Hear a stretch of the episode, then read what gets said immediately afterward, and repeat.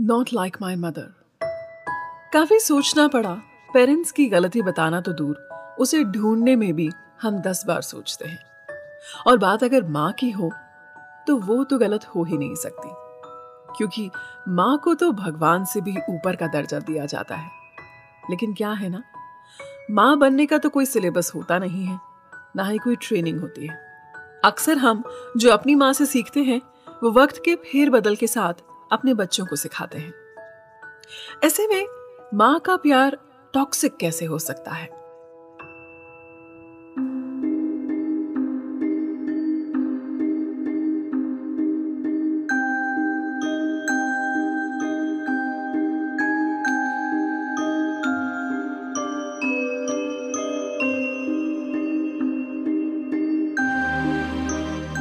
ये है recreate with me podcast real life stories, real life solutions in collaboration with Flying Pepper. इससे ज़्यादा तो तू मेरी बेटी लगती है। नहीं मानती? तो पूछ के देख ले किसी से भी। रिया की मॉम ने उसकी बेस्ट फ्रेंड प्रीति से यह कहा। मॉम प्लीज़ क्या आप रूम से बाहर जा सकती हैं? हमें पढ़ना है। रिया ने चिढ़कर कहा। रिया की मॉम एक टीनेजर की माँ होने के बाद भी काफ़ी फिट थी, दिखने में सुंदर। वहीं रिया प्लम थी और अपनी मॉम के इस बिहेवियर की वजह से अपने वेट को लेकर काफ़ी इनसिक्योर भी। उसकी बेस्ट फ्रेंड प्रीति अपने नाम की तरह प्रिटी तो अब माजरा समझ में आया। इसीलिए उसकी मॉम ने कहा, रिया से ज़्यादा प्रीति उनकी बेटी लगती है।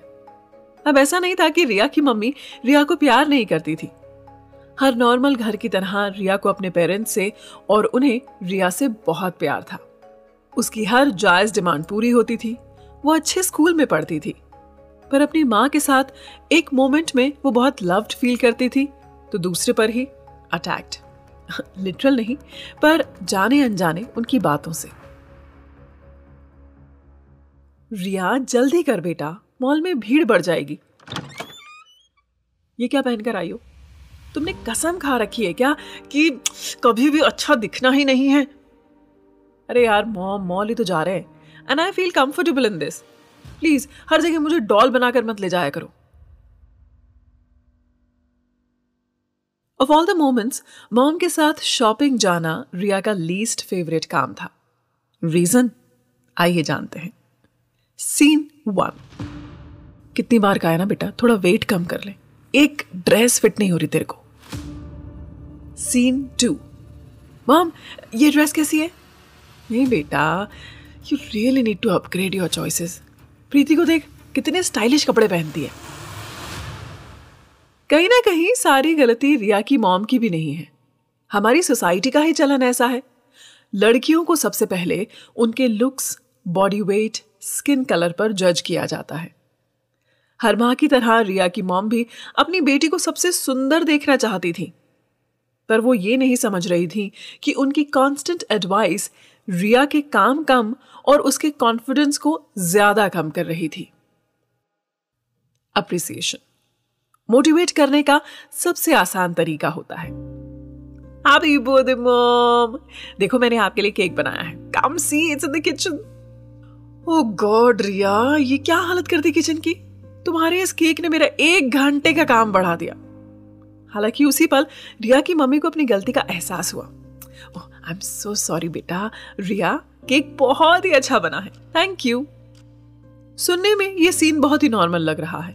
लेकिन अगर कोई पहले ही लो सेल्फ एस्टीम से जूझ रहा हो तो यह सिचुएशन एबनॉर्मल हो जाती है। वक्त ऐसे ही निकलता गया और रिया कॉलेज के फाइनल ईयर में आ गई। मुझे तो इस बात की हैरानी हो रही है कि रिया का बॉयफ्रेंड फ़र्स्ट ईयर से लेकर फाइनल ईयर तक टिक गया। रिया की मम्मी ने बात जोक में कही, लेकिन रिया के कॉन्फिडेंस पर एक बार फिर चोट लगी। वो कहते हैं ना कि एक माँ अपने बच्चे को सबसे अच्छी तरह जानती है। हो सकता है रियलिटी में वो इस बात को लेकर चिंता में रहती हो कि रिया के ओवरवेट की वजह से कहीं उसे मनचाहा लड़का ना मिले। कहीं उसे इमोशनली डिस्ट्रेस न झेलना पड़े एक्सेट्रा एक्सेट्रा लेकिन हर फीलिंग को एक्सप्रेस करने का एक तरीका होता है, गुस्से, चिढ़ और चिंता को भी। हालाँकि ये तीन फीलिंग ऐसी हैं जिन्हें हम सबसे ज़्यादा गलत तरह से एक्सप्रेस करते हैं। रिया की अपनी मम्मी के साथ इस लव हेट रिलेशनशिप की लकीरें और ज़्यादा साफ़ तब दिखने लगी जैसे जैसे रिया बड़ी होने लगी। अपनी लाइफ के फैसले खुद लेने लगी। लेकिन बचपन से डायरेक्टली या इनडायरेक्टली क्रिटिसिज्म सुनते हुए रिया का सेल्फ एस्टीम लो हो गया था। नतीजा ये हुआ कि अडल्ट लाइफ में फीडबैक एडवाइस सजेशंस पर वो डिफेंसिव हो जाती थी। अपनी गलती मानने की बजाय सामने वाले को गलत मानती थी। इसका असर उसकी जॉब फ्रेंडशिप्स और रिलेशनशिप्स पर पड़ता था। कोई माँ बाप अपने बच्चे का बुरा नहीं चाहते। वो उसे हमेशा प्रोटेक्ट करना चाहते हैं। लेकिन कभी कभी ये भूल जाते हैं कि प्रोटेक्ट करते करते वो खुद ही अपने बच्चों को हर्ट कर देते हैं। ऐसे डीप वूंड्स दे देते हैं जो दिखते भी नहीं और छुपते भी नहीं। अब यहाँ पर रिया की मॉम के बिहेवियर को तो एक दिन में चेंज नहीं किया जा सकता। हो सकता है उन्होंने अपने बचपन में भी कुछ इसी तरह की चीज़ें देखी हों अपनी मॉम के साथ में। लेकिन रिया के प्रेजेंट को ठीक किया जा सकता है। आइए जानते हैं कि इस पर हमारी फ्लाइंग पेपर की एक्सपर्ट क्या कहती हैं। अडल्टहुड में जितनी भी बिहेवियरल प्रॉब्लम्स हम नोटिस करते हैं, जैसे सेल्फ डाउट करना, खुद को बिल्कुल भी ट्रस्ट नहीं करना, खुद को मिस्टेक करने ही नहीं देना, पूरे टाइम इवेल्युएट करते रहना क्रिटिसाइज़ करते रहना, इसका कहीं ना कहीं रिलेशनशिप हमारे चाइल्डहुड से होता है।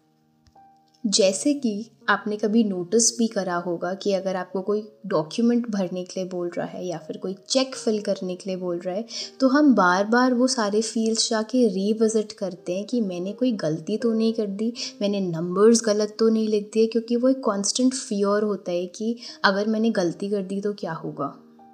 अब इसके रूट कॉज के बारे में बात करते हैं कि ये शुरू कैसे हुई चीज़ है। अगर आपके प्राइमरी केयर गिवर्स जैसे कि आपके पेरेंट्स बचपन में आपको पूरे टाइम क्रिटिसाइज़ करते रहते थे। अफकोर्स वो आपका भला चाहते थे, पर जो उनका तरीका था बोलने का, वो क्रिटिसिज्म था तो आप बहुत अंडर कॉन्फिडेंट होते हो। But at the same time अगर आप एक ऐसे लविंग इन्वायरमेंट का पार्ट होते हो, जहाँ पे आपके पेरेंट्स आपको मिस्टेक्स करने देते हैं, क्योंकि उनको ऐसा लगता है कि अगर गलती करेंगे तो ही सीखेंगे। तो आप एक कॉन्फिडेंट इंडिविजुअल बनते हो, बड़े होकर। अब क्योंकि बचपन में आपका न्यूरोलॉजिकल डेवलपमेंट हो ही रहा होता है, पर अगर उस टाइम पे आप कॉन्स्टेंट क्रिटिसिज्म का पार्ट बन गए हैं तो वो आपकी लाइफ की हार्ड वायरिंग जो कि आपकी नर्वस सिस्टम है, उसको इम्पैक्ट कर देता है। अब जिससे पहले हम अपने पेरेंट्स को ब्लेम करें इस पूरे सिनारियो के लिए लेट्स अंडरस्टैंड कि हमारे पेरेंट्स को भी किसी ने पेरेंटिंग की मास्टर क्लास नहीं दी थी। जब हम बॉर्न हुए थे, तभी वो पेरेंट्स बने थे। तो जैसे हम ग्रो कर रहे थे एवरी डे वैसे ही वो हर रोज़ पेरेंट्स बनना सीख रहे थे।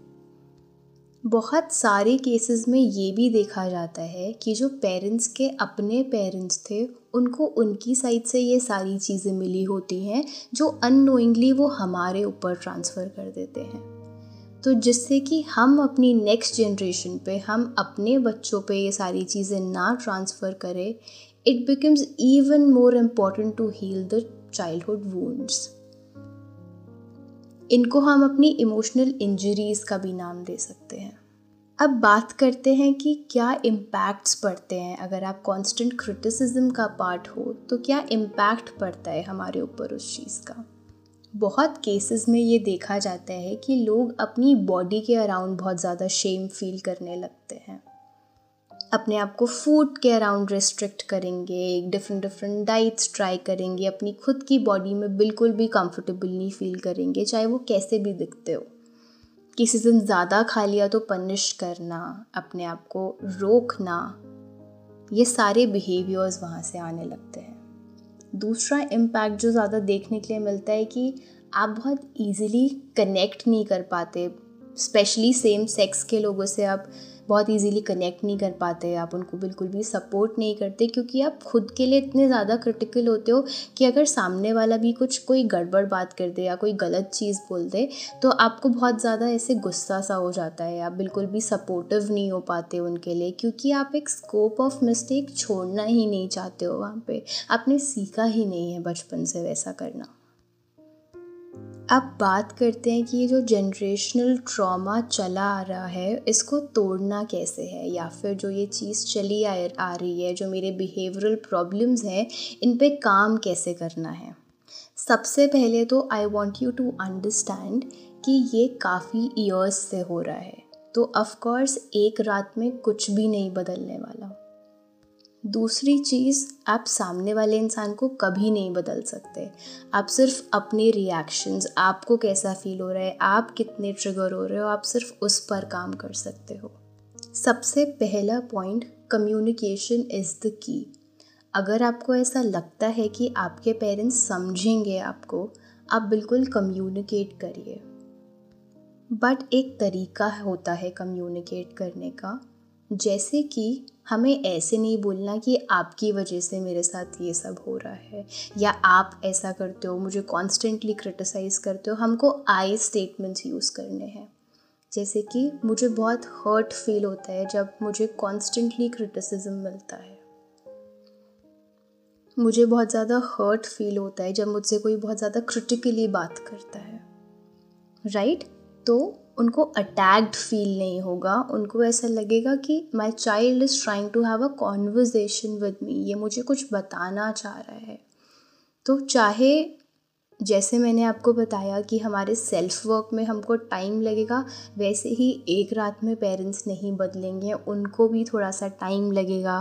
वो जो बिहेवियर इतने टाइम से करते आ रहे हैं, जो पैटर्न है, उस पर वो काम करेंगे राइट तो it will take some time for them to change the pattern second point from me to you is positive self talk कि हमेशा अपने आप को खुद से गंदी तरह बात करते हुए पकड़िए, जैसे मेरे हाथ से एक पानी का ग्लास गिर गया और मैं अंदर ही अंदर अपने आप को कर्स कर रही हूँ। तो मैं वहाँ पर अपने आप को पकड़ूँगी, मैं खुद से पूछूँगी कि अगर तुम्हारी बेस्ट फ्रेंड ने ये पानी का ग्लास गिराया होता तो क्या तुम उससे ऐसे ही बात कर रही होती? नहीं ना आपके जो लव्ड वंस होते हैं, आप उनसे ऐसे नहीं बात करते तो आप खुद से भी ऐसे बात नहीं करोगे। नो no मैटर आपको किसी ने क्या बोला हो बचपन में, आपको किसी ने कितना भी इवेल्यूएट करा हो, ये फैक्ट कोई नहीं बदल सकता कि आप एक वर्दी ह्यूमन बीइंग हो। आप मैटर करते हो। तीसरा बहुत इंपॉर्टेंट पॉइंट इम्परफेक्ट होने दो खुद को। परफेक्शन क्या होती है? खुद से पूछो कि परफेक्ट का मतलब क्या होता है। मेरे हिसाब से परफेक्शन कुछ भी नहीं होता। अगर आप एक ह्यूमन बीइंग हो, आप इस वर्ल्ड में आए हो तो आप सीखने आए हो, आप एक्सप्लोर करने आए हो, आप ग्रो करने आए हो, जब तक आप गलतियाँ नहीं करोगे, आप नहीं सीखोगे। इतनी बारी ऐसा होता है कि आपको फ्लैशबैक्स आ रहे होते हैं कि मैंने ऐसा क्यों बोला था, मैंने ऐसा क्यों करा था, पर अगर आप वैसा नहीं करते तो आप कभी नहीं सीखते वो सारी चीज़ें। तो परफेक्ट कुछ भी नहीं होता, हर कोई गलती करता है। और अगर आपके सामने किसी ने कोई गलती करी है, क्या आप उसे कॉन्स्टेंटली सोचते हो? नहीं सोचते। तो अगर आपने भी कोई गलती करी है, किसी और के सामने करी है, वो थोड़े टाइम के लिए उस चीज़ को नोटिस करेंगे, पर उसके बाद किसी के पास इतना टाइम नहीं होता कि वो आपकी गलतियों को सोचे। Last and a very important point again supportive social circle अपने आप को ऐसे लोगों से सराउंड करिए जो आपको अपलिफ्ट करे मोटिवेट करे जज ना करे किसी भी चीज़ के लिए। और अगर ऐसा कोई फ्रेंड या फिर अगर कोई ऐसा फैमिली मेंबर है भी जो आपको कॉन्स्टेंटली क्रिटिसाइज़ कर रहा है, पूरे टाइम आपको जज कर रहे जा रहे हैं नेगेटिव बोले जा रहे हैं तो थोड़े टाइम के लिए उनके उनके साथ कॉन्वर्जेसन टेपर डाउन कर दीजिए, वरना आपके घाव नहीं भरेंगे। रिमेंबर यहाँ पे हमारा जो पूरा आइडिया है, वो हमारे बचपन के घाव भरने का है। तो हम बार बार जैसे अपनी चोट को पोक नहीं करते, उसको हील होने देते हैं, वैसे हम कोई भी इमोशनली अपने आप को पोक नहीं करेंगे। फ्लाइंग पेपर के एक्सपर्ट थेरेपिस्ट या काउंसलर के साथ अपना सेशन बुक करने के लिए नीचे दिए गए ईमेल आईडी पर आप ईमेल कर सकते हैं। अगर आपकी कोई ऐसी रियल लाइफ सिचुएशन है जिसका चाहते आप सोल्यूशन है तो आप मुझे मेरे इंस्टाग्राम पर डीएम कर सकते हैं Recreate with Me podcast. Real life stories, real life solutions. In collaboration with Flying Pepper.